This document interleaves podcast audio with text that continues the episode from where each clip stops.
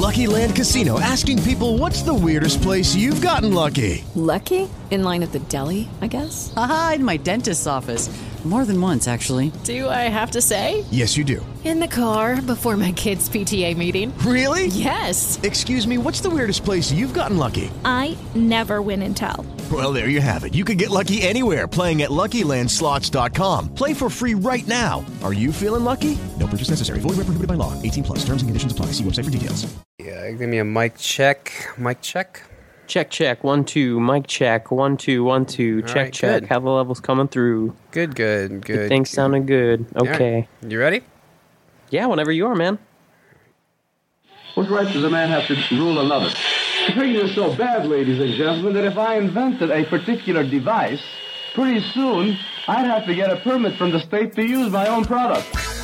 You cannot get rid of tyranny by fighting tyrants. For a very good reason.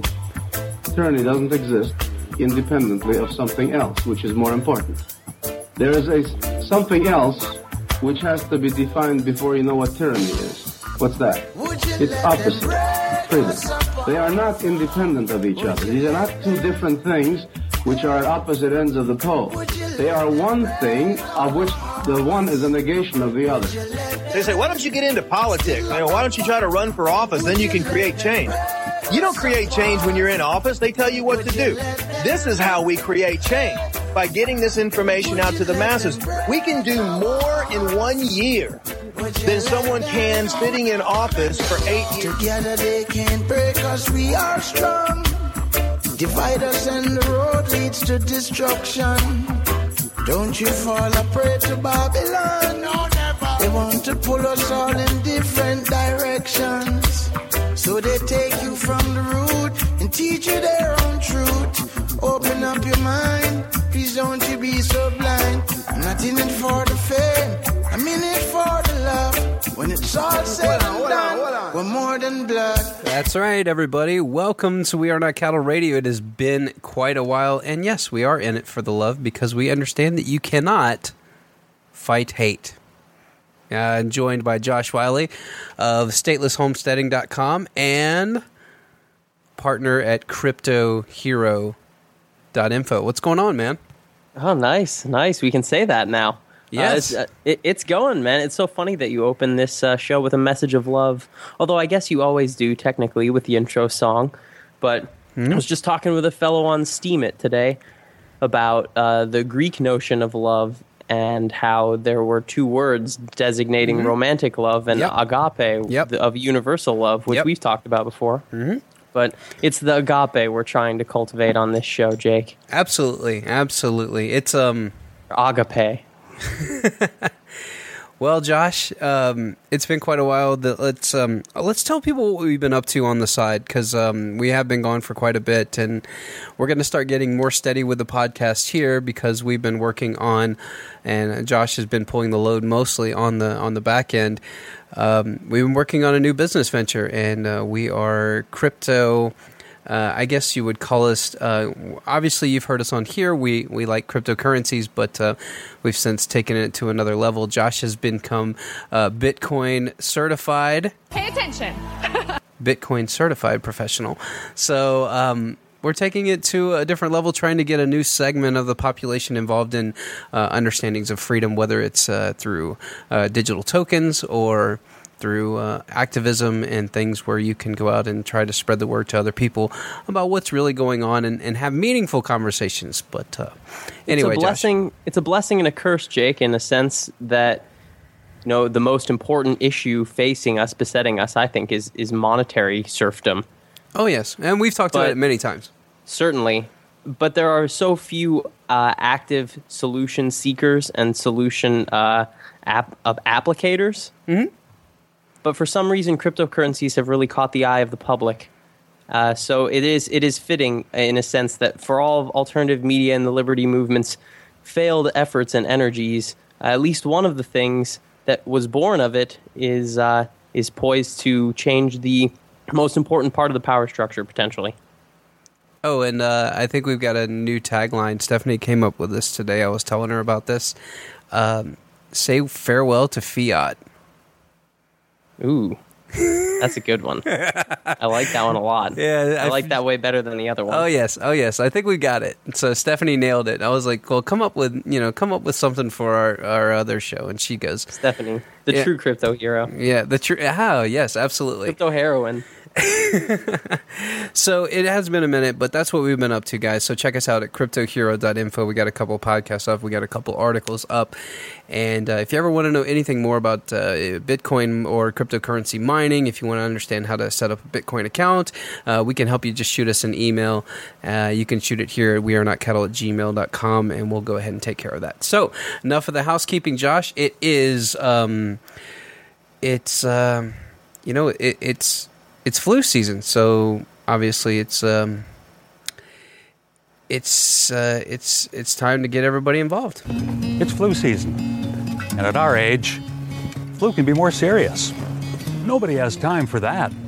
It's my time to do the things I love. Ain't nobody got time for Our immune system can weaken, and traditional flu shots may not work as well for us. You need more mercury. Fluad, designed for adults 65 and older. Unlike other flu shots, Fluad contains an immune-enhancing ingredient. Literally, the product is called Flu Ad. Hold on, hold on. We're not done yet. Hold What on. is what is the what is the flu? What did they say? The enhancing ingredient? I, I don't know. Um, magic fairy dust. It's vitamin C. Might actually be B12 for the old people. help provide a strong immune response to the flu. You should not receive Fluad if you have had a severe allergic reaction to any of the ingredients in the vaccine in the past. inc- So probably But we don't, take publish it. Those. So you know you're probably going to find out the hard way.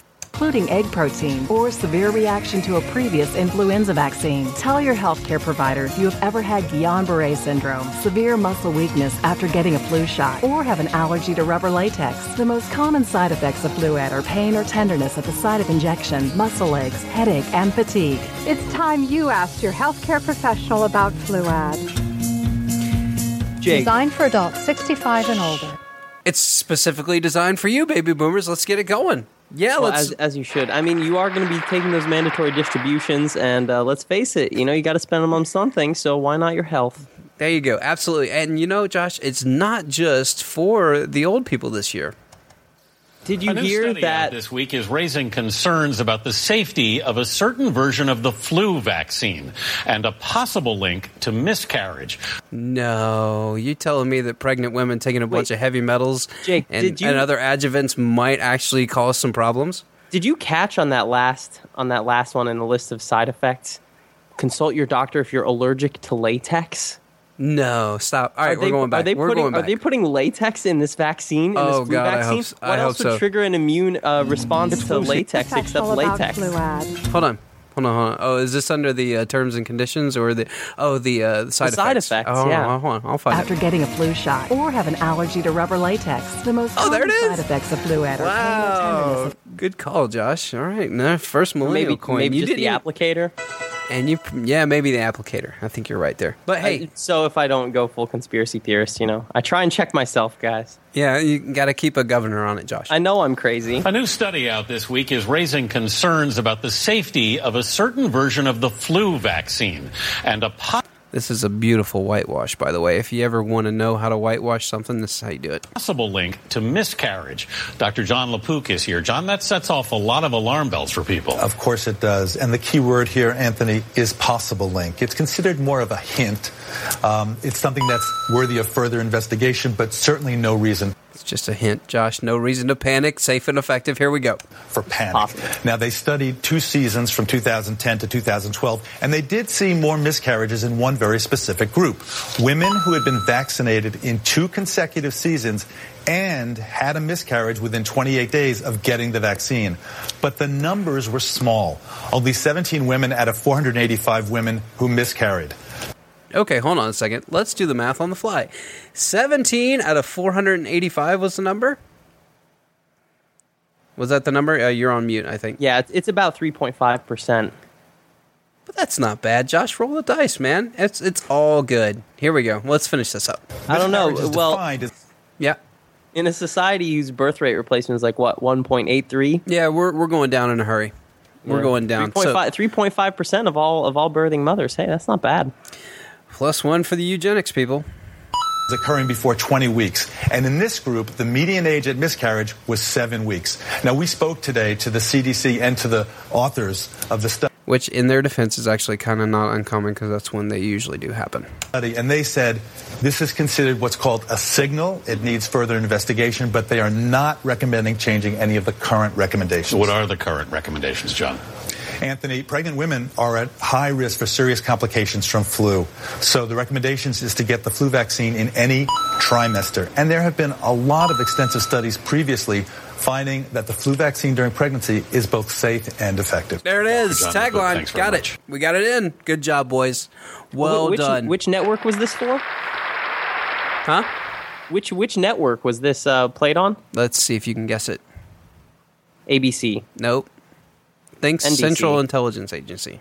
NBC. CBS. Oh, CBS. Herpaderp. Charlie Rose. Yeah. Sorry. I think that's who it aired on. I'm pretty sure. But anyway, that's Hmm. what that's the kind of I reporting wonder, I wonder get, who guys. advertises with them.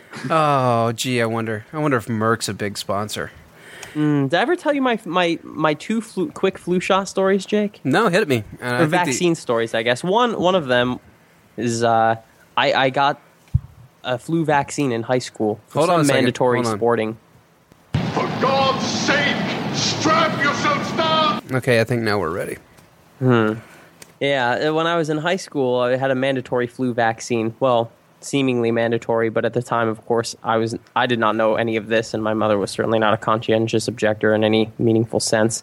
So, I got stuck with the needle, and I don't even remember. I think I might have gotten the flu that season, anyways. But I know what I did get about two weeks after the shot is shingles. Oh, that's at nice. Age, at age seventeen. That's a little love. That's that's that's totally normal getting shingles at 17. You know, Mhm. it's not like people with uh, immunocompromised systems in their in their 70s and 80s are typically the ones who get shingles. Which, of course, reminds me. Have you seen these advertisements for getting shingles vaccines? Oh yeah, yeah, yeah. Hey, if you've had chickenpox, the if you've had chickenpox, you're already infected. it's just a. They love to sell the ticking matter of time. time. Yeah, they love to sell that ticking time bomb. So uh, continue. So there's there's that one, and the second one. I don't even know why I remember this, Jake, but some I guess certain memories are, are etched into your mind at certain times for specific reasons. I, I'll never forget a uh, my a good dear dear friend of mine growing up. His dad was a a, a drug pharmaceutical sales rep for ah I want to say it was Pfizer. No, not Pfizer. GSK, GlaxoSmithKline, maybe. Mm-hmm. Anyways, I remember he we I hung out at his house all the time and was friends with all of his kids, and he came home in a in a in a tizzy one day in a state, and ha- was having this conversation with his wife about how, look, if they start talking about the Gardasil vaccine, hmm. and anyone tr- ever any doctor ever tries to push the Gardasil vaccine on any of our girls, you look them in the face and you tell them to get the hell away from your children. I mean, he was in a like I guess he was asked to like sell this product, and he, he I don't know if he actually went through with it, or or what the story was behind it. I was I was pretty young, but I I vividly remember him saying that. Oh yeah, it's like well, and then I started seeing the advertisements for Gardasil on television like six months later. So. But it's not just for but it's not just for girls too. The boys need to get it too. Boys can be carriers. That's the big uh, that's Yeah. the big sales pitch there. Oh, for the H for HPV, which they still haven't isolated yet. But that's okay, guys. Just keep you know the public's the public's not aware, so just keep No, taking advantage and, of and there's certainly no there's certainly certainly no herbal cures for any persistent virus or bacterial infection that you could try before uh, shooting yourself up with some no crazy adjuvant made by GlaxoSmithKline. Nope. Good thing. So sorry, the quick sidebar. That's I mean it is what it is, man. So we haven't talked about um, about the. I mean, we've talked about it in passing, kind of like the, and it's been a while since we had a show, but the the big split between the left and the right. It's actually kind of funny to hear uh, people actually acknowledge the fact that um, Antifa is um, sometimes violent. No, get out, get out of here. Uh, Antifa's getting it was there was a turn, Jake. I don't know when it was. It was a few weeks Berkeley. back. It was at Berkeley. It was Berkeley when they started when they were vandalizing, and it was it was accepted. Yeah, it was like all that's- of mainstream media turned on a dime, essentially saying, "Look, well, Antifa's not exactly great." But no, it was They uh, lost. They lost their federal funding, man. well, it's it's interesting to see this because what what has now come into come into play in in the world of politics is that the, there is no discourse. Uh, they've done such an incredible job psyoping the entire nation to put them into corners, and they won't even communicate with one another. And here's an example of this. Um, you know who Marc Maron is? That name sounds really familiar. Uh, podcaster, comedian uh, out of Seattle. Hmm. So anyway, he's got a he's got a pretty successful he had a pretty successful little show. I enjoyed it. It was my kind of humor. It was um, kind of uh, very dry, but um, he's been a podcaster for a long time, and and I I like some of his stand up, but this is his first bit that he does, and just uh, give me the high sign whenever you want me to pause it. But um, this is uh, this is amazing, people. The, these guys are co opted, by the way. Either they're co opted or they're mentally ill. Here we go. I don't know what he's going to do next. And the people that voted for him, they don't know what he's going to do next. But they have a different tone, I think. You know, I'm like, I don't know what he's going to do next, but I think they're like, I don't know what he's going to do next, man. This is crazy. Then why'd you vote for him? Hey, shut the fuck up. Yeah, yeah, that's what he ran on, so that makes sense. I mean, I'm afraid of my phone. I'm afraid of my phone. I, I can't check the news. I'm terrified to refresh the news browser on my phone. You wake up, you're like, do I have coffee first or do I, should I check it now? You know, I, I don't know what he did while I was sleeping. Yeah, go ahead. Jake, this is this is how pervasive the programming is on that particular point. Trump is so unpredictable. Yeah, I was I was watching an interview the other night between uh, a South Korean and, and three or four North Korean defectors. This is why I'm oh. telling you that this stuff is bought and paid for, and this Oh, is totally. this is mainstream culture. This is written by the CIA people, and this is his first bit, Josh. This is his opening monologue right here. Go ahead. Well, Jake, we're we're at this point, you know, when you mentioned that there's such a staunch divide, and we're po- in a, almost a post-political, post-ideological era. Yeah. Of reactionary identity politics. Yes.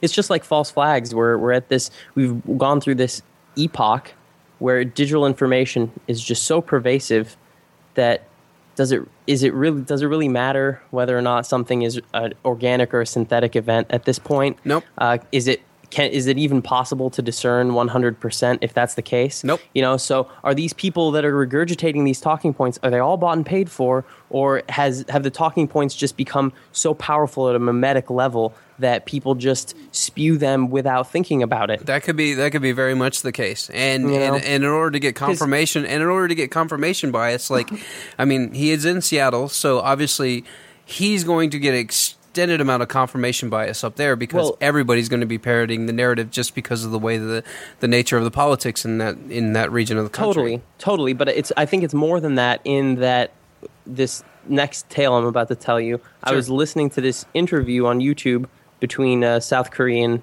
interviewer, a journalist, and a bunch of North Korean defectors. Mostly the talk was about Kim Jong Un, and it was an interesting, you know, listen. But the tail end question was, what do you think about Trump? What do North Koreans think about Trump, and how do you think the the regime is responding? And all of them said exactly that, Jake. Oh well, they're they're very scared. Kim Jong Un is frightened because he's an unpredictable man, and he frightens he frightened all of them, but one guy. They all said, "Oh, he's unpredictable. He's just like the Kims, very unpredictable. You don't know what he's going to do next." They all said it, Jake. So it's a And sales this is- pitch. these are It's North the- Korean that- that defectors in living in Seoul now. North Korea, as far away as you could possibly get from Americana, and they're still repeating that same talking point. It's good, man. I mean, they do a great job now. I mean And- that that is a propaganda blitz, people. Yeah. Good job, man. Good breakdown. All right, so um, continuing with the um, with the Vulcan mind meld. And is there nervousness? You know, like it's terrifying because you know it's not going to be good. It's just not going to be good. You're not going to do it and be like, oh, okay, great. It's not going to happen. and I couldn't figure out, you know, what was that feeling that I was experiencing every time I refreshed the news browser on my phone. And, and it must be akin to an abusive stepfather kicking your bedroom door in just to go, I'm burning the house down. Like the alliteration there. Oh yeah. Where where he is actually pretending to be Trump saying that he's burning the White House down. That's how unpredictable it is. I caught that at the, the second time I listened to it. I was like, why would he use that reference? And why Mm. would he use burn the house? This is I mean I think I this guess- is I think this is scripted. May very well be. But th- I mean, that's the interesting thing is like, I don't know. Do you see, aside from public relations and lots of legislative drama, how this administration is really any more or less predictable than anyone one before it? Nope. Absolutely not. Seems like business as usual to me Yeah, for the yeah. most part. Yeah. Hey, sell weapons to Saudi Arabia. Let's make it happen. Oh, sc- scare scare up some more uh, to protect the 38th parallel. Yeah, sounds good. Yeah, all right. Yep. Don't worry, guys. Those contracts will be coming in very soon. Just let me uh, let me uh, get the get the media machine cranking. Walks out and shuts the door behind him. And you're sitting there with your phone going, I should go, right? Where can I go? And it's just crazy. It's just, you know, the people he's appointing is crazy. It's gotten to the point where I can say things to you that would never make sense previous. But now you'd be like, all right. Like I can walk up to you like, hey man, you hear they're, they're, they're making the Grand Canyon a landfill? what? Yeah. Yeah, they're doing that. Yeah, I guess I, that makes sense, I guess. But what's their logic? Well, you know, how many times you got to see that thing? You know, they're. And I like how that all of a sudden the American the the American Republic has been turned into a dictatorship run by Republicans. Where it's oh yeah, they've decided, oh yeah, they're going to because Trump said so. This is this is uh, this is mental illness. I mean, I, I grant it. It may be funny to some portion of the. au- I didn't even laugh. I showed it to my friend when he was over here. I was like, dude, you got to watch this. This is this is horrible. And we're both sitting there, and he's just like, man, this is it. because you. What do you say? I mean, I, I guess you're playing to a certain audience, but anyway, let's let's Well, that this. that's the insanity of it all, Jake. Is that there are very real things going on in the world. Oh, which I've got a clip. I got a clip of that I'm going You to know, play. I'm going to play Quiz Josh here in a moment. There's very real carnage and uh, empire building and enslavement of actual human beings going on all over the place. Yep, and then that we, cover on this show. You know, no one no one bats an eye at drone strikes in Pakistan Mm-mm. or Palestinian massacre Or two color billion- revolution in Ukraine and Egypt or Iraq and Syria being thrown into the Stone Age. Yep. Uh, or financing the Kurds. You know, for the what is it, the twelfth time now? Yep, two billion, two billion dollars worth of weapons. I got a clip coming up, and that's our quiz, Josh. So I'm going to finish some of this. I don't It's know so if we can. sad. I don't know mean, if we that's can the thing, Jake. Is you can't you can't approach people about those issues when they're upset about fantasies. They're upset and there's about it. nothing. There's no other way to describe it. It's these people are living in a fantasy land. It's like if you thought it was difficult trying to get people to to pay attention to real issues before. Welcome to uh, welcome to dystopia, folks. This is this is. Um, I still am holding to the theory that CERN did something that screwed our reality up. They're just going to do This half John of it. Titor. And the other half you can That was a good callback. still see. I bet people go see the garbage too, 'cause that's a lot of garbage. It's going to be a double thing now. Yeah, I mean, I, I could see why they would do that. It's okay to hunt at zoos now. What? Yeah, the new EPA guy. I don't know.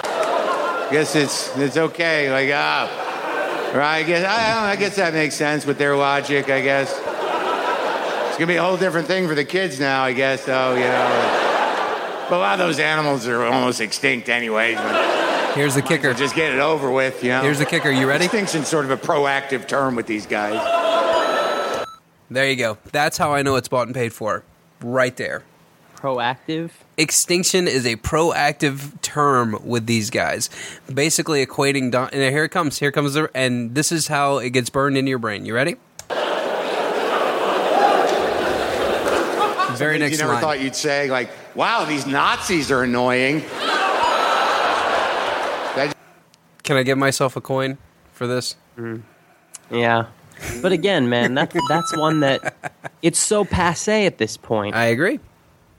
I agree, but to say this- that, it just which is scary in in and of itself. But right, right. Because, like you said, either way, it's either way, it's terrifying.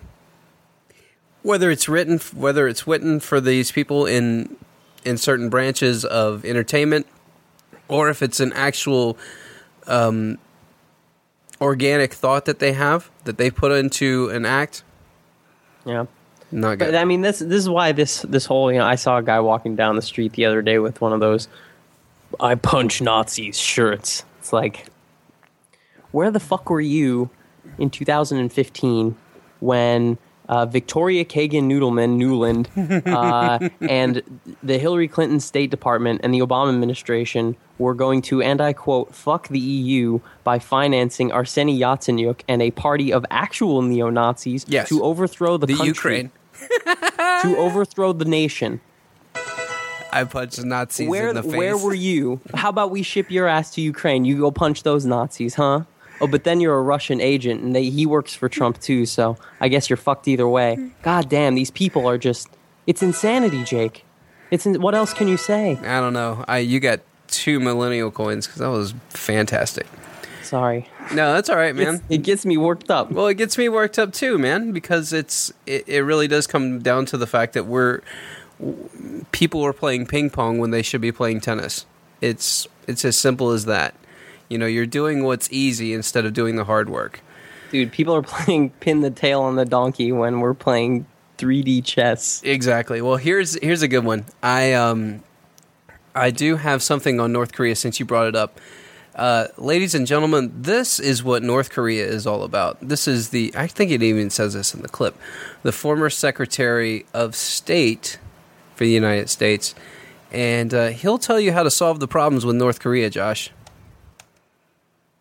I want to ask uh, Secretary Cohen, uh, uh, Ms. Secretary, without uh, divulging uh, things that were classified, give us a sense. Uh, uh, we always talk about how bad the military options are in dealing with North Korea. You've looked carefully at this.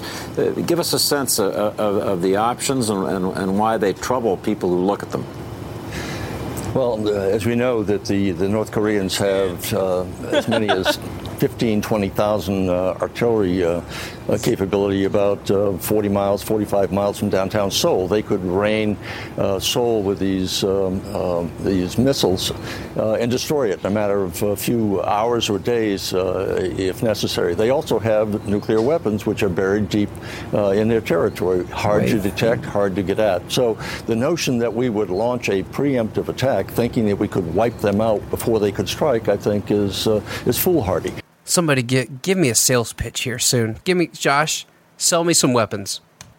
And that is one of the reasons why the military commanders have uh, never, in my judgment, ever advocated that we take a preemptive military strike at, uh, Sell me the North weapons. Koreans. If we're trying to send a signal to the Chinese Sell me the weapons. Uh, and to others, what we ought to do is call the um, South Korean President uh, Moon and say, put the THAAD missile system back on track. You Yes. suspended it. Put it back on track. That gives you some defensive Yes. capability. Who else Go needs to the one? Japanese and say, perhaps it's time for you to have the THAAD system there as well. Everybody Start gets doing those things in conjunction with the sanctions that have just been voted upon, and start squeezing the North Koreans and saying it's going to get tougher for you. We're going to make it very hard for you to be able to continue this testing and having the resources to do it. And then maybe they'll be in a mood at that point, with the help of the Chinese and the Russians, say, let's get back to the table so we can solve this. Because Yeah. And you get Good. a THAAD. And you get a THAAD. Everybody gets and a you THAAD. Get a THAAD. Everybody gets a THAAD, dude. Just hey, just Oh pony up, people. Just pony up. it's like I'm just imagining like all these world leaders at like an Oprah Winfrey style. You know, It's television Oprah's- set. it's- if if you look under your seat, it's you'll, you'll Northrop- find one free THAAD missile system. it's Northrop Grumman's free giveaway. You but, get a but some of but some of you have buried uh, nuclear weapons from Kim Jong Un. So sorry, you're you're SOL.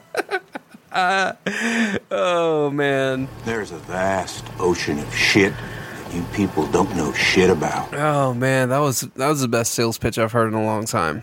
That was a good one, man. That's the crazy thing about this uh, this standoff in the 38th parallel Mhm. is there's there's genuine competition now, not just from an arms sale perspective, but from a, a different approach Mhm. entirely. With with China having so much leverage over that part of the world, so I mean, hypothetically, you could you could go to South Korea and and you know preach disarmament and a two state solution at this point. Uh, whether or not that will actually happen is yet to be seen. Certainly, whether or not you know the powers that be necessarily even want that to happen, Eastern or Western. Mm-mm. But I mean, it's it's something that you, 20 years ago that wasn't it, that was not even uh, a thought, Jake, No. that that could occur. Well, I do have something for you since you brought up weapons and we were talking about it just a few minutes ago. And this is our weapons section, I guess. This is our sales pitch, everybody. Um, Josh, I'm going to play a clip for you. This is about the two million, two billion dollars worth of uh, weapons going out of Syria. And if you were going to pick one place, I'm going to say near Turkey that would be running and running the clearinghouse for these weapons and possibly other things. What country would it be? What country near Turkey? Yes. Or a place in Turkey? A place in Turkey, excuse me. Oh, ooh, that be Incirlik? No, I'll give you a hint. Uh, Edmonds. Well, Sibel Edmonds mentions running from Incirlik Air Base. If it's a country around Turkey, then it'd Mm-hmm. Country be Azerbaijan. I think we have our first millennial coin. Here yeah, man. Is this the story about uh, the Silkway Airlines connection? Yes. Here we go. Nobody can Yeah, man. control Saudi Arabia. I tried to contact them. They, uh, the, the embassy uh, in Sofia uh, responded that I would never get any answer. Well, certainly this administration doesn't seem, in the U.S., doesn't seem like it's willing to call Saudi Arabia on this. They must support what they're doing. But can you tell us a little bit? So you, you're an investigative reporter from one of the largest Bulgarian daily newspapers. You come across a blockbuster story, complete with all kinds of documents and backing, and, and we'll actually we'll link to your story uh, in our description of the show, and they can see for themselves the documents. You have a blockbuster story. Uh, it's fascinating. But then what happens to you? You don't you don't get the journalistic awards that you're supposed to get. You end up uh, uh, getting into some trouble. Is that not right? Um, I, I was uh, interrogated by the Bulgarian National Security Agency because uh, the Azerbaijani embassy to Bulgaria urged um, uh, the Bulgarian authorities to uh, investigate uh, the issue. Uh, I mean, the leaked documents, not the content of the documents. So the Bulgarian authorities did investigate the issue. I was interrogated about uh, the source of information that I published. Uh, the Bulgarian um, intelligence um, agency didn't uh, want to know. Uh, details about what I found in Aleppo. They even uh, didn't ask me to provide the footage, genuine footage, footage of weapons uh, with the jihadists in Aleppo. They just wanted to know my sources. Uh, a few hours later, Oh, look at that! They just wanted to know my sources. Gee, Gosh, and why? what? And why What, would? Jake? And why would people? Why would the Azerbaijani embassy care, Josh? Oh, what? what? Are, I mean, are you telling me that our world is run by a multivariate, multinational drug and arms running syndicate and human running syndicate? I don't know, man. That's that sounds like a conspiracy theory to me. It's a big one too, isn't it? It's a big conspiracy theory, Man, especially when they're I'm- shipping two billion dollars worth of weapons and get caught. I'm really glad that this story is getting more attention because I it came across my line, Jake. It would have been four months ago now, five months ago when it first came out. It got virtually no attention, and then it came, it resurfaced after it it was you know found out in the in alternative media that this girl had been fired and interrogated, and then Sibel Edmonds got this interview with her. I think she was the first one. Mm-hmm. But man, this is this is one that I've been tracking on my website for a long time. I do think it's a tremendously important story. Just the way that the way that it works, because it's one thing to just say, "Oh yeah, well the CIA and all these in- intelligence agencies and corporations and banks run and launder drug money," but you can. They're not that sneaky about it anymore. You can actually get down and follow stories like this and trace where they're moving it and when they tr- switch trade routes. And, you know, these are the kind of things that are meaningful uh, articles and meaningful journalism. Right. To be able to put pressure on these people to say, like, look, if you can't stop it, that's one thing, but t- to be able to write accurate information about where it's going on and how uh, puts additional pressure on them. You know, people like Gary Webb found that out the hard way, but Gary Webb also didn't have the internet the way it is now. He tried his best, but Josh, I think you know what time it is, man. my favorite time of the day. I'm I'm dead broke, man. I could use some SDRs this evening. And ladies and gentlemen, it is that time for the Alex Jones NLP game show with our contestant Josh Wiley. Josh, thank you so much for being a part of the show tonight. Thank you very much. All right, Josh, we have uh, only one way for you to earn SDRs tonight, but we do have a couple of clips for you. So it is uh, dealer's choice tonight for Josh. You can have the uh, Alex Jones sermon, you can have the Alex Jones blockchain clip. Actually, I think we should probably save that. Yeah, like an Alex Jones blockchain clip, I'll give you that. Or we can do the monetary prize. Which would you prefer? You know, I want to say blockchain, but I'd rather I'd rather get the Holy Spirit in me. You know, Gi- give me Alex Jones and his Sunday best. And a lot of people are scared right now. They can feel the energy and they think it's the enemy's energy. No. It's God coming back into the world. It's light. And it's evil that's already had a long season realizing its time is short. The fear you sense is the fear that evil has in its heart.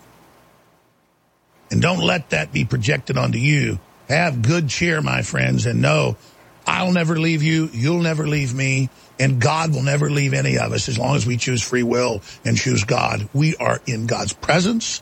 We are with God and the gift of consciousness and life, and we are saved. The world system being constructed is designed to do one thing, and that's kill your soul. And your babies. Probably. And it's got Man, I'm bring so you glad I- down and twist you. No, it's not over yet. Abuse you and have you abuse others and lower you down before it tears you apart.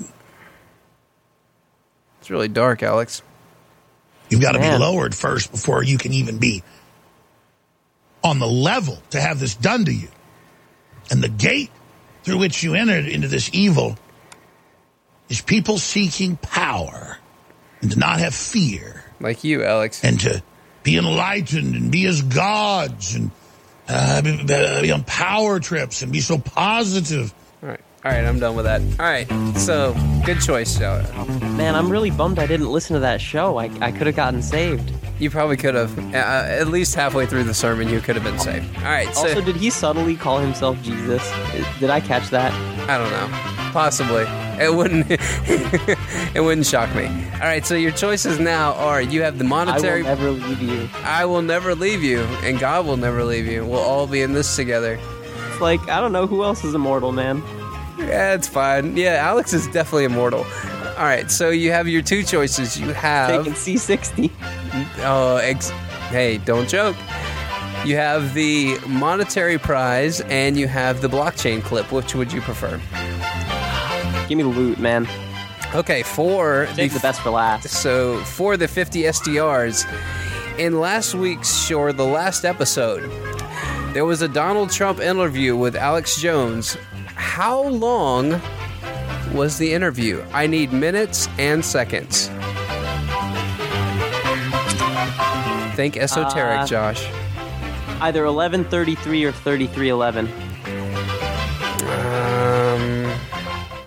Um, no, it was 33 minutes and 33 seconds. 3333. Ah. Should have known. All right, so now we'll go into the yeah, we'll go into the last clip, which is the Alex Jones. As I sit here and scoff for it, is the um, is the Alex Jones blockchain clip, which is uh, between him and Mike Cernovich. Here we go, and uh, feel free to put the hand up and let me know whenever you want to stop. If you set up a film. Yeah, We're all in a film. Well, just like what we, we're in a simulation. Yeah, of course we're in a simulation. And it's just like when you use fruit flies or whatever, a fast reproducing organism to study what would happen over a thousand generations Exactly. over time.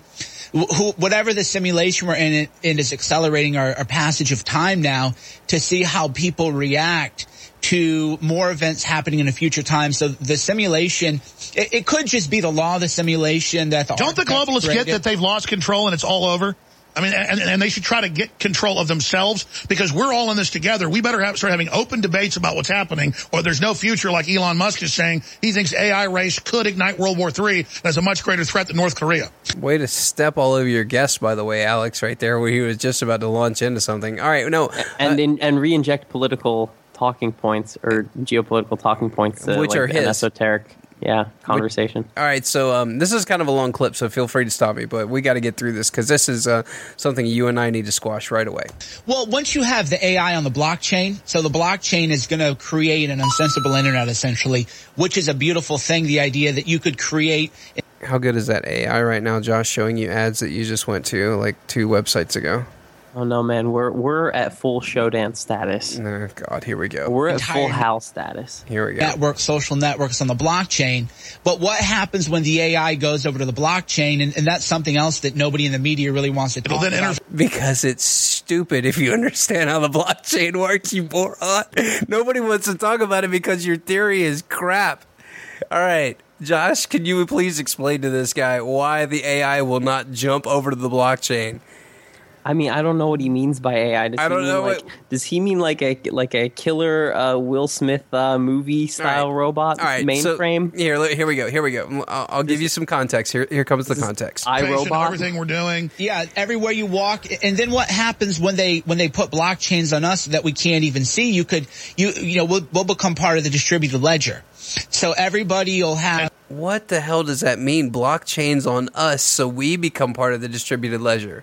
The, okay, you are already a part of a distributed ledger, you asshole. This is like okay.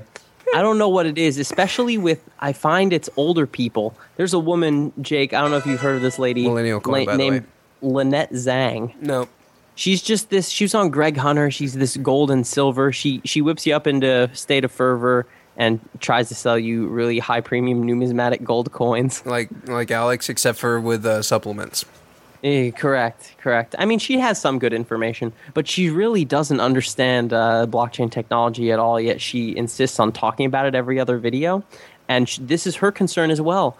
That you know, all assets and human beings will be will be tokenized and traded like assets on in a in a decentralized database. It's like people, you are already an entry, a ledger entry in a database, a literal database. The the Social Security Administration, I Yep. guarantee you, has a database that's written in probably in COBOL or some old ass language from when they originally developed it. Your social security number is there, all of your information is there. I mean, it's a national ID program that you're already part of. Like what you know, what is this? And people are concerned about this ICO, Jake, doing something similar called AC Chain. Yeah. Of course, of course, you know, the people were whipped up into a frenzy because this was somehow tied to the SDR. Of course, it's not actually tied to the SDR. It was simply an array. It was a dict, a program dictionary line of code that had an array with these values of of the uh, of the floating weighting. So they're just using the price of these five currencies in the basket to roughly gauge the price of the coin. That's all they were doing. And anybody that anybody that's a uh, network admin or a sysadmin right now is laughing their butt off at your dick joke right there. Or oh yeah. Oh no, dict. I know. I got Oh, you. yeah. I got you. uh, haha. But yeah, uh, that's what. Uh, that's what they. That's all they were doing. And my question to all of this was, or the thesis was that this ICO was somehow state sanctioned. That the IMF was behind it. And their first example is digitizing tea. So this, of course, is going to lead to the digitization of everyone and the enslavement of us all. You know, one world currency where uh, I don't know Jesus comes back at the end or something. Uh, Man, I need like a "we're all gonna die" clip. I need one of those. Totally. That's what it felt like by the end of this presentation. Of course, now that ICOs are banned in China, it's very difficult to see how that would actually happen. And uh, furthermore, you know, uh, if if you're actually officially sanctioned by the, the IMF, wouldn't you be monetizing your token with or backing your token in some way with the MSDR, the retail bond that launched in China earlier this year or late last year? Wouldn't that be like the perfect uh, stage to unfurl your plot of bonds and cryptocurrencies destroying humanity? But of course, none of that. No, you can't, dude. It's it's all right. So let's let's continue with the with the nonsense, and we'll. feel Sorry. free- No, hey, you know what? This is. I knew that that's what this segment was going to be because it was going to run a little long because this clip's ridiculous. So, and this is why Alex Jones is dangerous, people, because he has people like this on that talk out of their ass and they don't know anything about what they're talking about. Here we go. Then they say, oh, we've got to tear down this whole old part of the city because the printable city can do it much quicker. And then the first tests are just a block. Then it's a half a city. And then somebody hacks into that AI system and it can chew up the whole planet in two hours and rewrite the entire planet in two hours once you launch that AI system. Buy seeds, people. Well, it, it- it- yeah, I read a great article actually in, in Forbes on how Walmart's using the blockchain. I should actually send it to producers because I really want to talk. Don't you get the printable city is going to be the real weapon? Well, we don't know. The Genesis that's the whole weapon. point. We, we don't know what's going to happen when when they can track us. So, in this article now, they're using the blockchains for supply fulfillment and supply tracing. So, which is actually one of the more applicable ways to use the blockchain because listen he he actually goes over the positive points that you and I have discussed Josh Here it could be used for good or for evil. Oh, of course. So here it comes. Here it comes. Here's here's the actually what they're doing, and tell me if this is something that you and I are do would do, or is this something nefarious? they can say where do these mangoes come from, and they could just type in the the ledger and they can find it within Its two entire seconds. history and the fertilizer that was used and the tree it came from And and, where it came who from. worked on it. I can, I, almost Yeah. So if you have a disease outbreak, morons, or something like that, or if you have some kind of outbreak or virus that gets people sick, you may not want to buy from that orchard.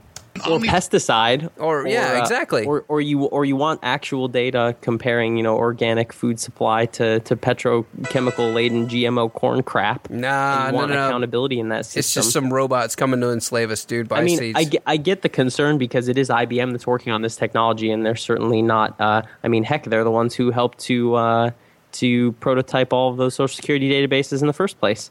So, Yep. you know, some of these are, are concerning developments, but honestly, a blockchain is it's just a database, folks. you know, they're only going to use it where it's cheaper than an SQL database or a NoSQL database. That's where they're going to use this. God, that was that was a very We'll good that was a very good point because uh, I don't think a lot of people think think, think in terms of uh, the the cost of software and hardware f- to finance these kind of, especially when you're talking about something as big as Walmart. They don't think about it at all. I mean, b- crypto, big, Bitcoin especially is a tremendously resource intensive way of storing data. You know, you're that's why the network is incentivized the way it is. Why the miners get paid off because no one's going to hash just to you know secure a network that there is no value in. The value is more than just the immutability. The value is that the immutable digits have a monetary value themselves.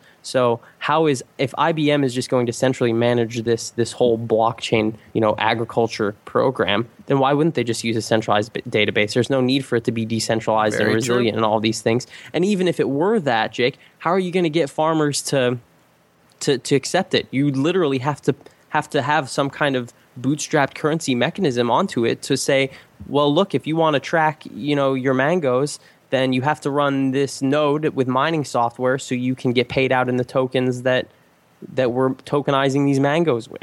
There you go. Or paying or paying the farmers directly to tokenize their mangoes. I mean, if it's if it's a voluntary system, you know, I don't I don't parts of it could be nefarious, but parts of it could be really positive. I think I really might have to ISO that. What if they turn us into blockchains? Present three dimensional documentation of that. Right. So then what happens when we have That gives own- the AI total surveillance. Yeah, and then we'll have serial numbers on all of us, and then anywhere you go, anytime you pass a You already have serial numbers on all of us. See what we just said 30 seconds ago. That's the whole thing. We're, we've we've all been worried about, you know, the government spying on us and everything. But as we've learned with how Google is monitoring everything you do, every time you use a Google map, Google is um, putting it into the deep learning machine and tracking you and creating. And then they can predict the future. And then once you're able to predict the future, they're able to add stimuli to manipulate us through the algorithm, through our subconscious, because the computer can see a map of our subconscious from our actions that our conscious mind is on. I want to see that damn computer, by the way. I want to see That's- a computer that can see our subconscious. That's pretty sweet. Well, one thing I want to point out to people: if you are, a, you know, a regular 21st century internet browser, you don't use Internet Explorer, and you're not you're not lame. You've probably got an ad blocker installed on your browser. Uh, uBlock Origin is my favorite just because it's it's open source, and you know, AdBlock Plus, which is the real popular one, still passes on your information to the advertisers. But there's one that's incredibly malicious, but really cool if you're if you want to thumb your nose at the system. It's called AdNauseam. It's been taken off the App Store by Google, so you have to download it yourself. But it, uh, it it not only blocks all ads, but it silently clicks on them as many times as possible in the background uh, to completely obfuscate any kind of data collection. And if anything, it just it screws with the algorithms in a big way. And it was getting so popular that Google had to delist it from the App Store because you know it was just it was it was rife for abilities to manipulate it. And this is there this whole system they're building, folks. They are rife with with opportunities to fuck with them. Uh, but we just we need people who are technologically literate enough to do so. And for those of you that are new to the show and you wonder why Josh gets his crazy bells behind him, uh, he is our foul mouth millennial. So every time he swears, he gets a uh, he gets a token, which he can. I don't even realize I do it sometimes. It's all right, man. You can, you can exchange those for SDRs, whatever uh, whatever kind of currency backed SDR do you want. All right, well, so just it's it should be a part of the SDR basket. Let's be honest. I, I think so. As Aware much it's, it's as much so as gold. Possibly. It knows our rhythms. It knows our activities, and then that's the end of consciousness. Oh, sure. It knows what advertising to send you. If you're if you're on Facebook, it knows what that that's what people don't understand with the deep No, it doesn't. It shows you what are called cookies, you moron. learning. You- Go ahead. this is the thing. These people are not describing AI. I No, mean, they're, they're they're, conflating two different topics enti- entirely. No, they're they're talking about art like AGI, artificial general intelligence. Yes. You know, the idea that you could create something that thinks like a human but could possess all knowledge almost instantaneously, singularity, transhuman type crap that's Mm-hmm. hyper religious and probably not possible. Um, you know, versus algorithms for predictive linguistics or for uh, targeted advertising Right. or you know and these things are creepy don't get me wrong but there is no um, there's no sentient godlike antichrist figure ghost in the shell ghost in the machine you know that's going to come out and murder your family. It's a technocratic class of goons that yeah work for tech companies and are very well compensated for doing so but it's not that google controls the world. Oh look at you know him ta- cernovich talking about oh look at look at google's deep mind analytic system. It's so nefarious. It's Deep like learning algorithms, learning Josh. algorithm excuse me. Uh oh it's like it's it's a darpa financed four star general laden In-Q-Tel cash grab operation. I mean google is not a private company it's not a it's not a private company i mean this is like total it's like a soviet style research bureau that's just really well funded with a different name run by a social justice warrior AI, what they're doing is right now they're learn is pacing and leading a classic, you know, persuasion prin- principles. They're showing you what you think you want and meeting you where No, you're no, they're not. They're showing you the stuff you just bought. You are, and then they're leading you to the where they want you to do. And that is why Google wants to um, control the internet, censor what you see, and then before long you'll type in things on Google. And they'll know what you're going to look for, and they know what's going to appeal to you, and, and they'll show you just the right. And they admit little that's their current uh, uh, operation. Right, but it, eventually it's going to get out of their hand, though. That's the whole problem that people don't understand is that it, people would The algorithms are going to be set loose, Josh, to They'll rule go us all. rogue. say, well, what you you can't have you couldn't have Skynet without the blockchain because people would say, well, Skynet you can just turn it off. you can't have Skynet without the blockchain, Josh. no Well, you, sure. you can't But you can't turn off the blockchain. It's a decentralized network. You you can't turn it off. So once the AI has has achieved consciousness and has handed over to It's the got its blockchain, we're tentacles into everything Don't- and Jake. can turn. Dude. Don't you remember that classic scene in Terminator? What's that? You know, Where they have When the Sarah- blockchain when? Sarah, when Sarah Connor just looks looks looks at Satoshi and says, "You're terminated, blockchain." oh man, You can't turn it off, man. Can't turn off the blockchain. energy, everything off anytime at once. Sure. And then once it plugs in to these large AI factories that'll be able to take in. Alex is talking so far out of his ass right now. He had to think about it. Did you hear that?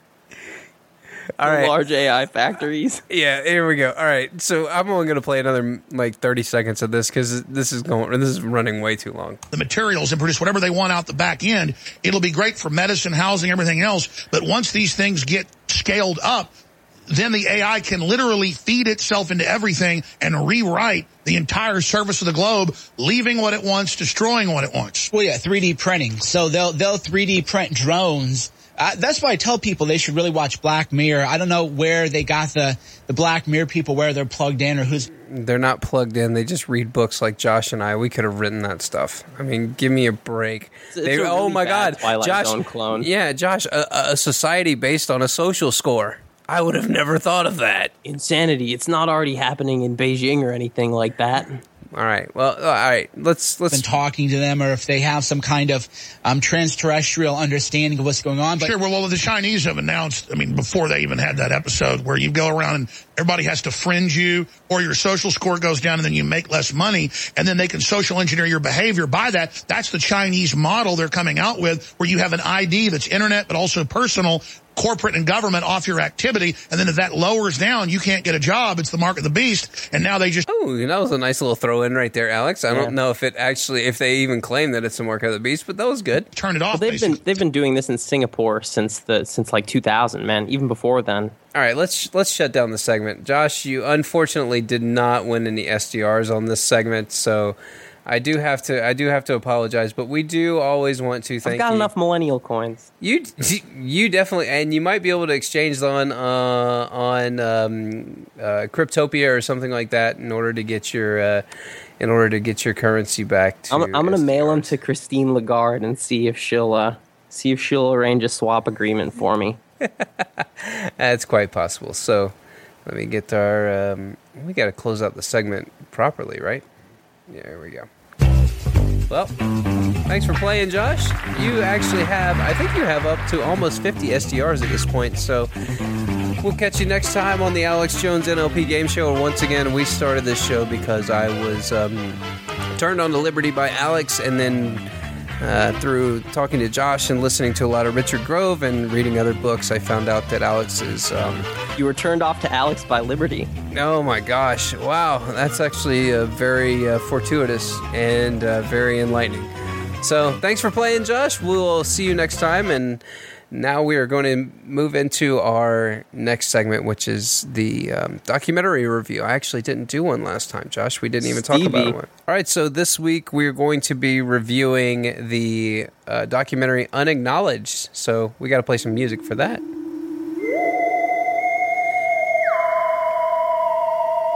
and this is a documentary by um, uh, Steven Greer, and it is I think it's his third documentary, but um, this is more into the foyer of um, alien disclosure, um, secret technologies, um, alien landings, and also he gets into the deep state. Uh, Josh and I do have we both we both saw the documentary, right, Josh? Correct. So. Um, so we can both speak to a lot of the parts of this. We do have some concerns with Steven Greer, or just actually, I think more of mine is questions around uh, who he associates with. But uh, let's jump right into it. And this is the uh, part one, and this is uh, about the Roswell incident. Headline edition, July 8, 1947. The Army Air Forces has announced that a flying disc has been found and is now in the possession of the Army. Army officers say the missile, found sometime last week, has been inspected at Roswell, New Mexico, and sent to Wright Field, Ohio, for further inspection. Roswell's almost become a joke because there's so much myth and narrative around it. But if you look at the Guy Hottel document, as a field agent sent to J. Edgar Hoover, three so called flying saucers had been recovered in New Mexico. Each one was occupied by three bodies of human shape, but only three feet tall. Because it's become the number one document viewed on the FBI website after we released this. Now, the craft is wasn't it was more or less an oval egg-shaped craft.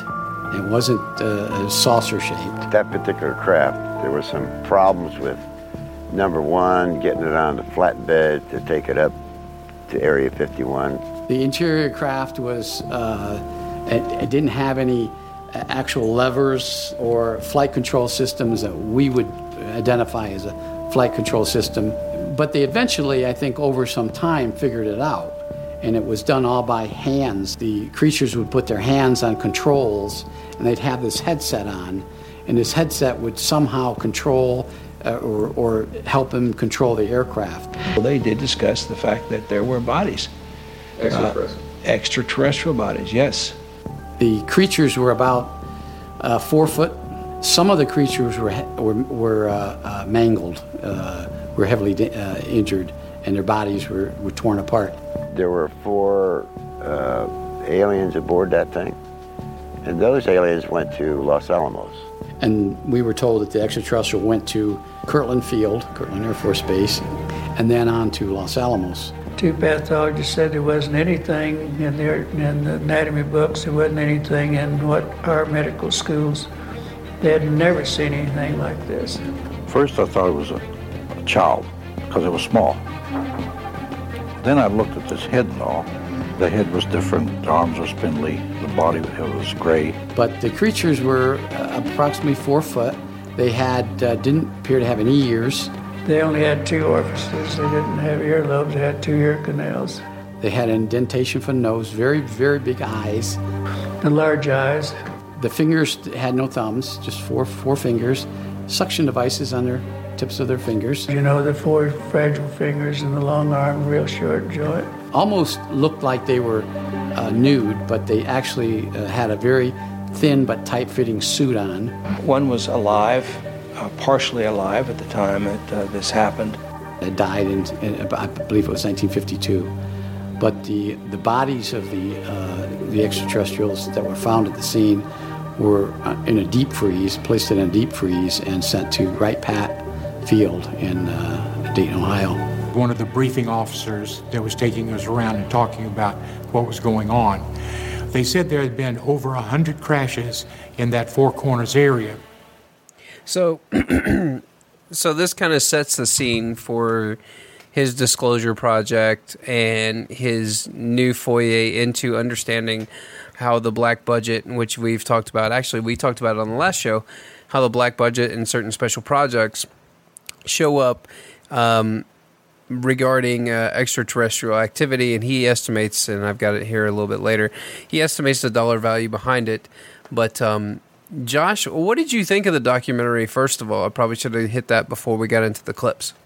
Uh, I thought it was parts of it were actually really interesting and thought provoking. A lot of the key testimonies are stuff that I've had previously come across just researching the topic myself. Sure. But it was it was a really interesting introduction. I thought there were some rather crafty parts, like we talked about earlier on the phone Mhm. today, Jake. That Mhm. there's one part of the portion of the documentary that is pretty much an over endorsement of Hillary Clinton in a in a way. Yeah, and why don't you go into that because I thought that was fascinating your your take on it and um, uh, kind of the timing of everything and the serendip- serendipitousness, if you will, of of the release of this documentary. Oh, well, on the grander media kind of assault stage, I just think it's interesting that, you know, Steven, Steven Greer's Disclosure Project was launched in the 90s around the same time as The X Files, which I believe, according to Tom Secker's research, is a DoD financed film or financed series. Certain episodes of it were. Mm-hmm. Um, as well as Independence Day, which I know for a fact is a DoD financed project. Well, that was to condition people to to be ready to fly in spaceships and fight aliens. Certainly, and and Bill Clinton was the president, uh, Mhm. and he was at one point supposedly working with Steven Greer, and then backed out on disclosure. Uh, and I find it interesting that there was that that whole media blitz, and now in 2016, throughout 2015 to 2017, we've seen the reboot of the X Files. Uh, Steven Greer release another high-profile documentary and become a media darling to a certain extent again. Mhm. Hillary Clinton was running for president. We also had a sequel to Independence Day, and I think it's just really interesting that all those things happened. Uh, all those those cultural echoes happen, uh, whether they're organic or synthetic. Well, as uh, Twain would say, history um, doesn't repeat itself, but it sure does rhyme, right?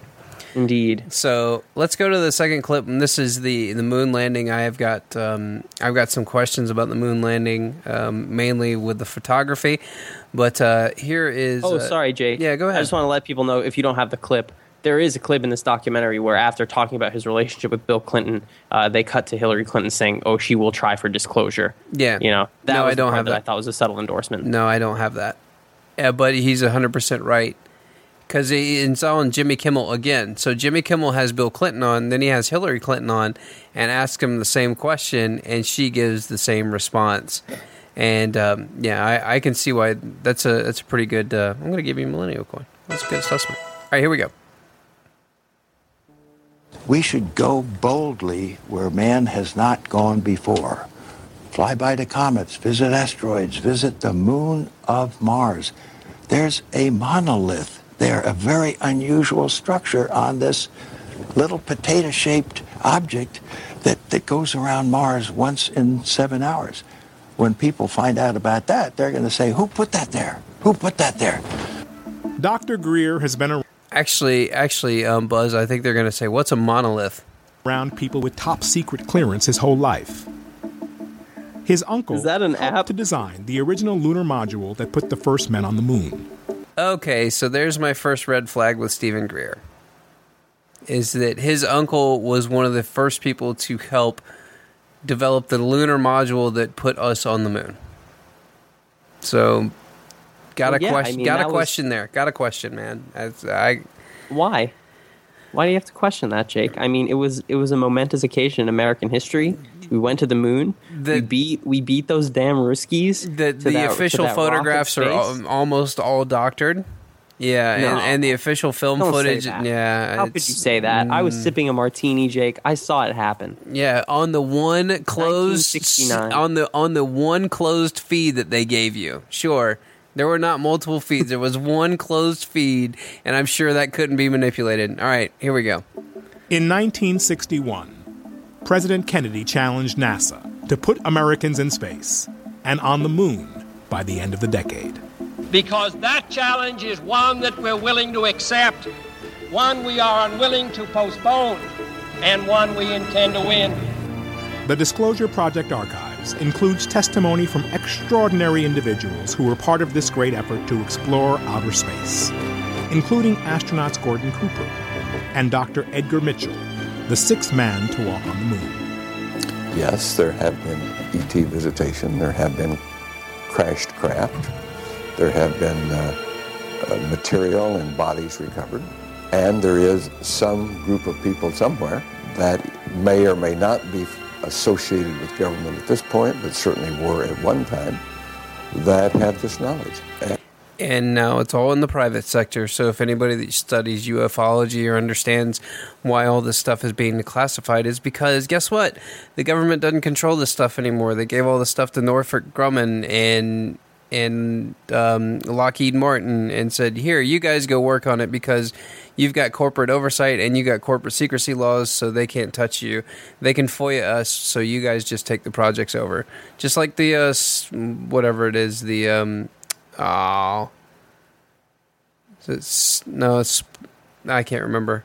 But you see last year, Jake, that after, uh, or was it two years ago, 2015, when the uh, undocumented adjustables for the Defense Department showed $8.3 trillion missing? That's probably going to Lockheed Martin and those guys. Here, build us Well, it- spacecrafts, guys. It absolutely was because at the very same time that this is happening, Lockheed Martin spun off its financial division, its bookkeeping Oh, that's division, right. In- yeah, into a separate corporate entity, That's just so it could just so it could handle the inflows. Yeah, probably. Yeah, we got a new spaceship coming out, guys. The 2018 is just it's gangster. Get your Gen three night vision goggles ready, folks.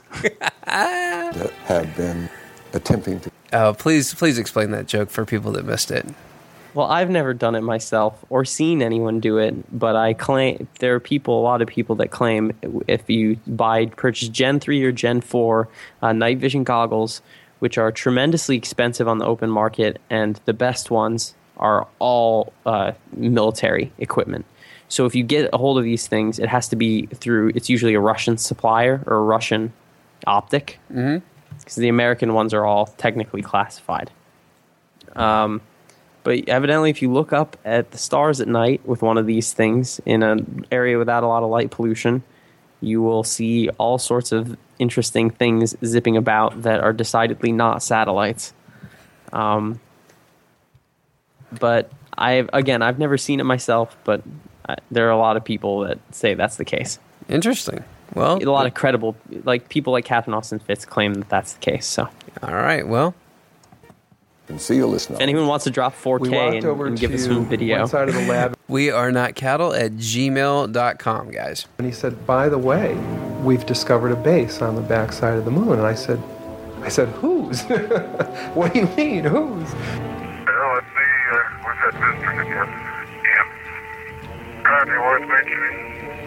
Okay. And then he pulled out one of these mosaics and showed showed this base, which had geometric shapes. There were towers. There were uh, spherical uh, buildings. There were very tall towers and things that looked somewhat like radar dishes, but they were large structures. And at that point, I became frightened and I was a little terrified, thinking to myself that anybody walks in the room now, I know we're we're in jeopardy. We're in trouble because he shouldn't be giving me this information. There you go. All right, so um, now we're it going interesting that that is one of the points that is hammered home throughout the documentary. Is like space is what is weaponized. It's already weaponized. Yes, absolutely. You know, I'm, I didn't think about that the first time I watched it, but now that you're playing these clips over, I'm thinking of the documentary. That was a very pervasive theme. And I was uh, I was going to play an evidence clip, but I don't think I need to play that. So I'm going to kind of join the Space Corps, Jake. Absolutely. Here we You go. like uh, what? What was that? So can the government keep a secret? Say what now? What was that '90s movie? That was about? It was like a space a space war satire almost. Spaceballs? No, not Spaceballs. That's the '80s. There's one about like uh It's like is, uh, the Earth is essentially like a one world fascist government fighting some like race of bugs. Oh, Starship And, uh, Troopers. Starship Troopers. There we go. It'll, Very we'll just cool. go full on Starship Troopers. Yeah, absolutely. Join the Space Corps. That's it. Here we go. This big. UN Space Command. One of the biggest weapons in the intelligence community's arsenal is our general belief that the U.S. government couldn't possibly keep a secret this big No, Daddy would never lie to me. from the American public. But the existence of the National Reconnaissance Office remained secret for over 30 years. The mere existence of the NSA, jokingly referred to as no such agency, was kept secret until it grew so large that it was quite conspicuous. And those working in the Manhattan Project developing the atom bomb were told that any secrets that they disclose would result in 10 years in prison, or an equivalent of a $100,000 fine. Only when the weapons were used at Hiroshima and Nagasaki did the government disclose what they were. of, of all things to keep secret the fact that there is this uh, this bountiful option that we have of reaching out into the stars and being friendly neighbors with other civilizations and sharing information, sharing resources, and sharing knowledge and sharing spiritual insights and values. To suppress that information and to conceal it is part of the efforts of a national security state that is threatened by that reality. And so that this is the, one of the ultimate secrets that needs to be exposed. We have indeed been contacted, perhaps even visited, by extraterrestrial beings. And the U.S. government, in collusion with the other national powers of the Earth, is determined to keep this information from the general public. Victor Marchetti, former special assistant to the executive director of the CIA. And in this document from the Canadian government, the matter is the most highly classified subject in the United States government, rating higher than the H bomb. That was the most top secret doomsday weapon at the time in development. And the second item, B, flying saucers exist, period. C, their modus operandi is unknown, but concentrated effort is being made by a small group headed by Dr. Vannevar Bush. And then D, the entire matter is considered by the United States authorities to be of tremendous significance. What is more sensitive, than the development of the hydrogen bomb prior to its detonation, the UFO issue. A priori, therefore, the entire subject has been managed in a way from the 40s onward with extraordinary secrecy around it. The event at Roswell, because it resulted in the acquisition of materiel that could be studied, it created a, a sea change in the whole national security organization because within uh, weeks of that event, the CIA was formed. Within weeks, there was the formation of the Air Force, which was split off from the Army Air Force. It also led, however, the development of unacknowledged special access projects, which is why Eisenhower, even though he knew about the subject on a fairly deep level, had completely lost control of it by 1961 when he left office. So now we're about to get into the fun stuff. I'm going to ram through these next few clips because they're all pertinent to what this is, and then we'll we'll do a summation here at the end. But he's talking about the illegal part of it. He's not talking about the conventional military. But it's now the military industrial intelligence uh, complex uh, that are moving bureaucratically toward establishing dominion and control over the entire democratic process in the country. And that they're waging war, invading the Middle Eastern oil fields and occupying the oil fields, attempting to establish what they themselves refer to as full spectrum dominance. But we're going to smoke them out. And so the public has to understand there began to be this bifurcation, that this separation between legitimate national security and military operations and the deep black programs that are unacknowledged. We're talking about the black budget, the deep black, super secret, unacknowledged budget that runs in the 100 to 200 billion dollars a year. I'm being conservative. My 03 budget calls for more than $48 billion in new defense spending. More money for the Pentagon when its own auditors admit the military cannot account for 25% of what it already spends. According to some estimates, we cannot track $2.3 trillion dollars in transactions. Two. No, what day was that on, Josh? September 10th, 2001, was it, Jake? I believe so. Point three Yeah. trillion with a T. That's $8,000 for every man, woman, and child in America. I do just want to briefly state, like, no matter what your position on ufology is or uh, black budget secret space program type stuff, those two things primarily are the greatest indicator that something is afoot. One, the sheer amount of money that they're shaving off of before it was just black budget stuff now is like a whole banking enterprise Yeah. and budgetary enterprise. This isn't sheer greed. It's not even about um, traditional geopolitical power metrics at this point. I mean, this is enough money to build an alternative uh, infrastructure for a new civilization somewhere. So that's it's it. That's not about oh corruption. Yeah, keep Just that run of the mill corruption. Keep that Yeah. in mind, people. We're spending well over $100 million per day on classified programs that have no congressional oversight, no public scrutiny. Uh, there's no monitor of these programs. A number of these programs go directly through Congress, totally. When you start going through these documents, these programs start dropping off the radar screen. These are all classified programs within the defense budget, but they don't supply any technical information on the program And if people think that Hey, do you remember how much NPR said the black budget was? Oh, it was like twenty billion or something like that. Seventy billion. Yeah. No, Yeah. not- I think it was like 30. Good try, guys. Once Jake, again. I, I think I got it. We were talking the other day about why Steven Greer, the creator of this documentary, earlier today, about Mhm. what this documentary was. If he truly is just a just a stooge, Mhm. uh, which we'll get to by the end of these clips, I think. Yep, we got it's three total. more. It's totally a glo- global governance blitz, blitz, man. I'm just now putting this together as That I listen work. to this. Did you hear that word? No oversight. Yep. No oversight. What could provide oversight to the to the world hegemon? Ah, that's a good point.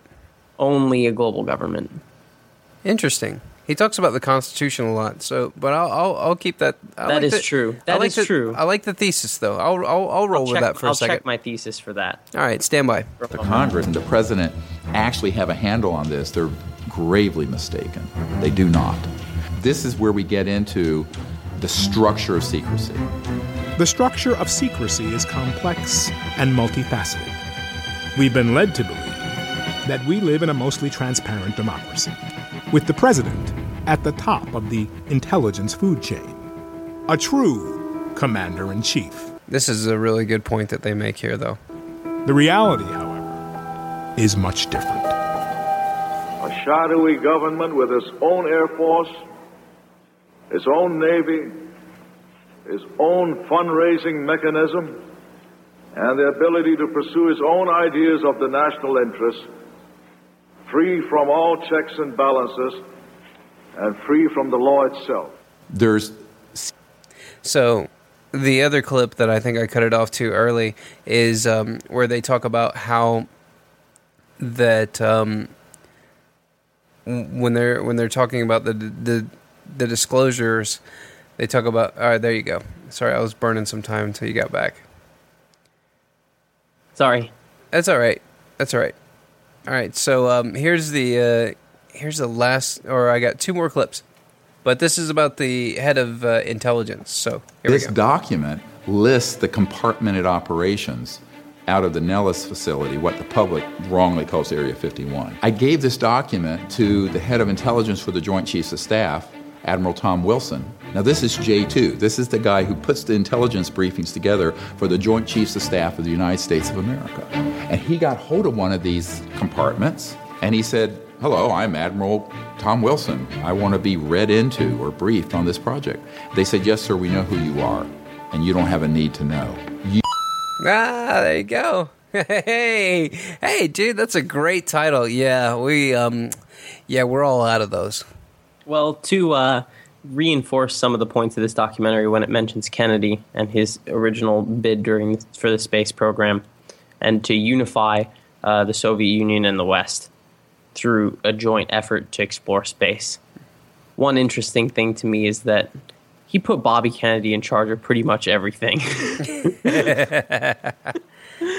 you know, and that wasn't even enough in the end for the man. So, just think, food for thought. And George H.W. Bush refused to give him uh, the information. Said he'd have to go to Congress and get Congress to have the Congressional Research Service at the Library of Congress declassify it to get it to him if he was going to get it. That's, that's a true story. In some of these cases, absolutely, the president has no need to know because he's a temporary employee. There it he's is. strictly a There it is. temporary employee. He does not have a need to know on some of these deeper black programs within the Skunk Works, within the Boeing Skunk Phantom Works. Works, and also within the uh, Black Widow Group of Northrop. Yeah, I could not think of the Skunk Works project. It was driving me nuts. I had it on the tip of my tongue and I couldn't get there. All right, last Lucky boys. Yeah, last hey, last uh, last clip, and it's your favorite. Initially, I have to admit, the CI director, I thought, to be honest with you, that he was um, sort of picking my brain to find out what I knew, as opposed to really not knowing. By the time the three hour meeting was over, it was quite clear that the Emperor had no clues. He later denied the meeting had happened for a briefing. This is a wonderful thing. Now, people say, how could he write this letter basically saying that the, this meeting and what I said about it was a distortion of the truth? I said, because he didn't realize there was a, a record beforehand. And thank God I saved the document that is the original invitation. And in that letter, it is explicit. I talked to Woolsey this morning, and he suggested getting together. There is an active attempt being made at lower levels of government to sabotage Project Starlight, which is the initiative I started and Laurance Rockefeller helped fund to bring all these top secret people together and recommend these changes to the Clinton administration. Oh, there you go. Oh, millennial coin, wrong button. There's the Clintons. There you go. That was a good Mhm. catch, man. Wasn't uh wasn't Woolsey uh PNAC guy too? Yeah, I think so. Ted Woolsey. Yeah, I think so. I think so as well. That that his name sounds familiar. Sounds like it's connected to that. So that was uh that was it for the for the clips, and that was my other red flag. Is that anytime you're connected with those guys, I have to um I, even though it's the quote unquote the good Rockefeller, Yeah. whatever that means. Well, oh, did you get that clip? Yeah, I just played it. Oh, did they did they mention Laurance Rockefeller? I didn't catch it. Or he said the well, he all right. Well, you, you didn't catch it because you have to be paying very close attention here. I'll play it one more time. It's pretty. It's it's right at the very beginning. He talks about the um, you know the study that Laurance Rockefeller funded, and that's the only time he's ever brought up here. Which study? Oh, no, I mean Initially, I, have to admit, the CI director, the, um, I thought, project. to be honest with you, that he was, um, and thank God, I saved the document. That is the original invitation. And in that letter, it is explicit. I talked to Woolsey this morning, and he suggested getting together. There is an active attempt being made at lower levels of government to sabotage Project Starlight, which is the initiative I started and Laurance Rockefeller helped fund to bring all these top secret people together and recommend these changes to There you go. Yeah, Project Starlight. That's the that's the Laurance Rockefeller connection. Yeah, I Yep. mean, like I said, it's it's very The guy doesn't have a career without Project Starlight. Very true, and it's very interesting that I find the documentary fascinating. I th- I would recommend everybody if you're interested in ufology or if you're interested in black budget stuff. It's an interesting watch. You'll probably learn something and gain some knowledge from it. So from that perspective, I would recommend it. I would too. It's it's a fairly good primer, to be honest. Yeah, and and the other thing is that um, it's those are the couple of questions that we have. But um, like I said, and like I've kind of hashed out with Josh, just out of my own psyche, is that even though he was funded by Laurance Rockefeller, you can't refute what the guy's done for uh, uncovering and declassifying uh, not only U.S. government documents, but government documents around the world, so that we could have documentation of events that actually did occur. Now, whether these were man-made or whether they were made by aliens, um, I don't know. I I used to be a staunch believer that uh, the alien ufology stuff was uh, kind of nonsense, but um, you know, I'm I'm a big boy. If you can show me better evidence than my current thesis, then I will rewrite my thesis. And as uh, as the great John Taylor Gatto said, I will keep testing that thesis until the day I die, and it probably will never survive. But it is Yeah. what it is. There's just way more questions than answers at this point, and that's another reason why I think you, you can discern that there's something going on there.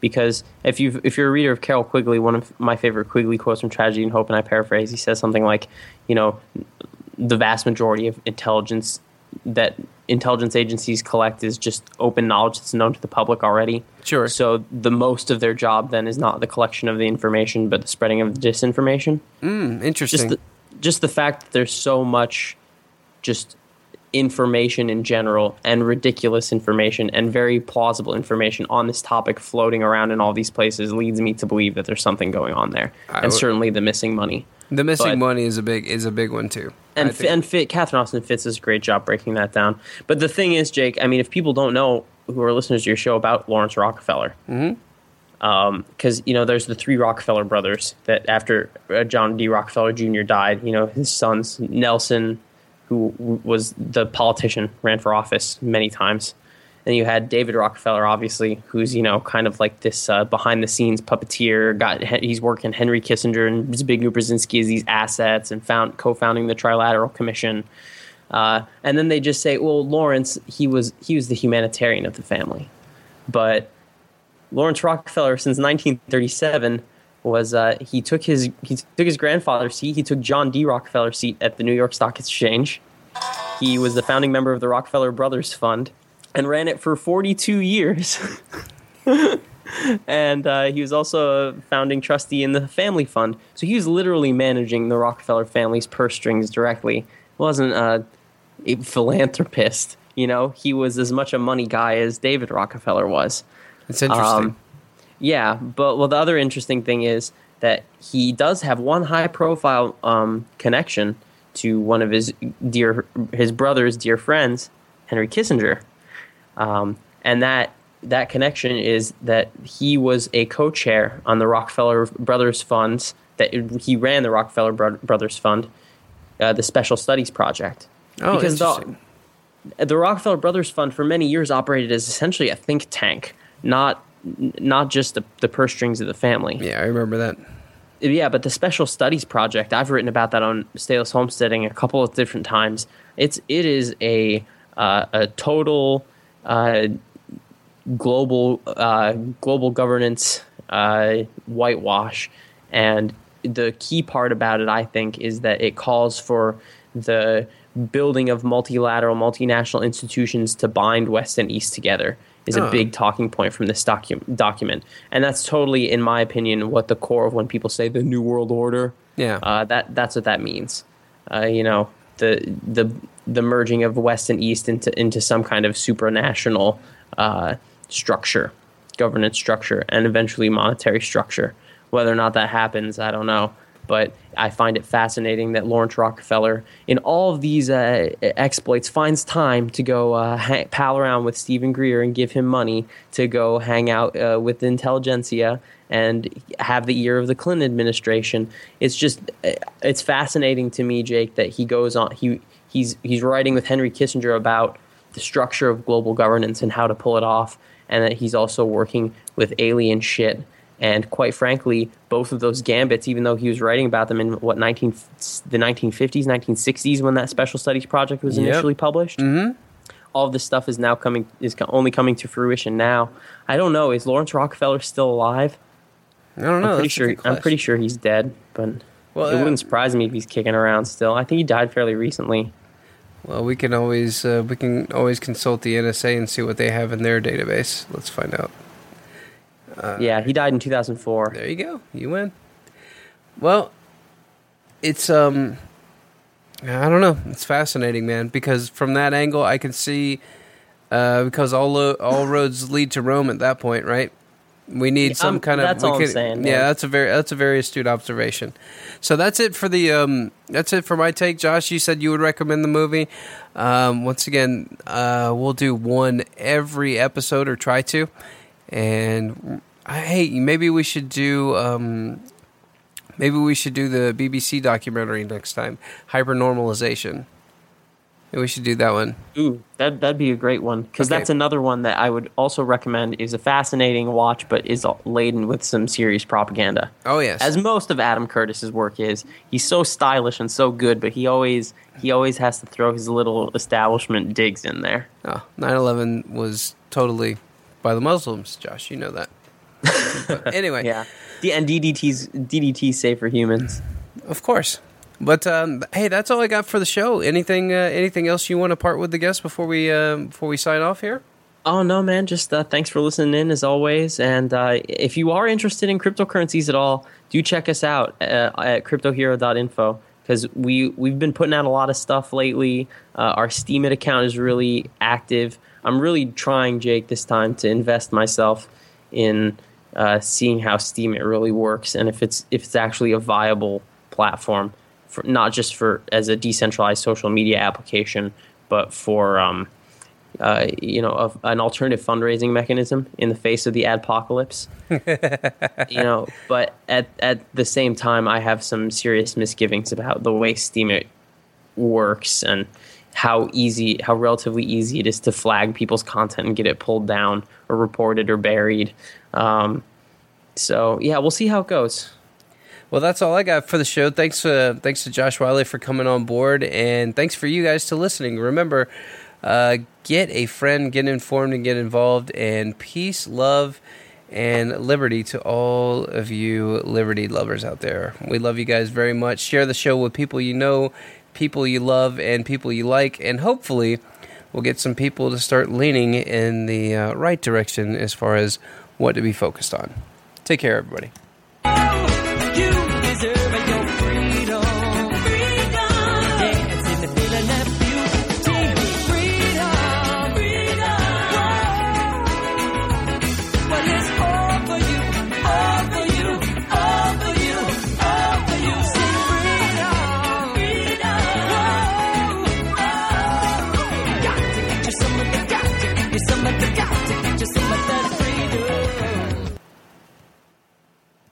Lucky Land Casino asking people what's the weirdest place you've gotten lucky? Lucky? In line at the deli, I guess? Aha, in my dentist's office.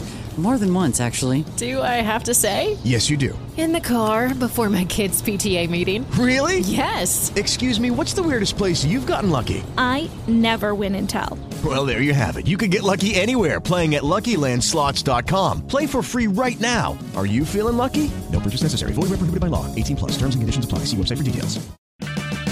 Purchase new wiper blades from O'Reilly Auto Parts today and we'll install them for free. See better and drive safer with O'Reilly Auto Parts. oh, oh, oh O'Reilly. Auto Parts.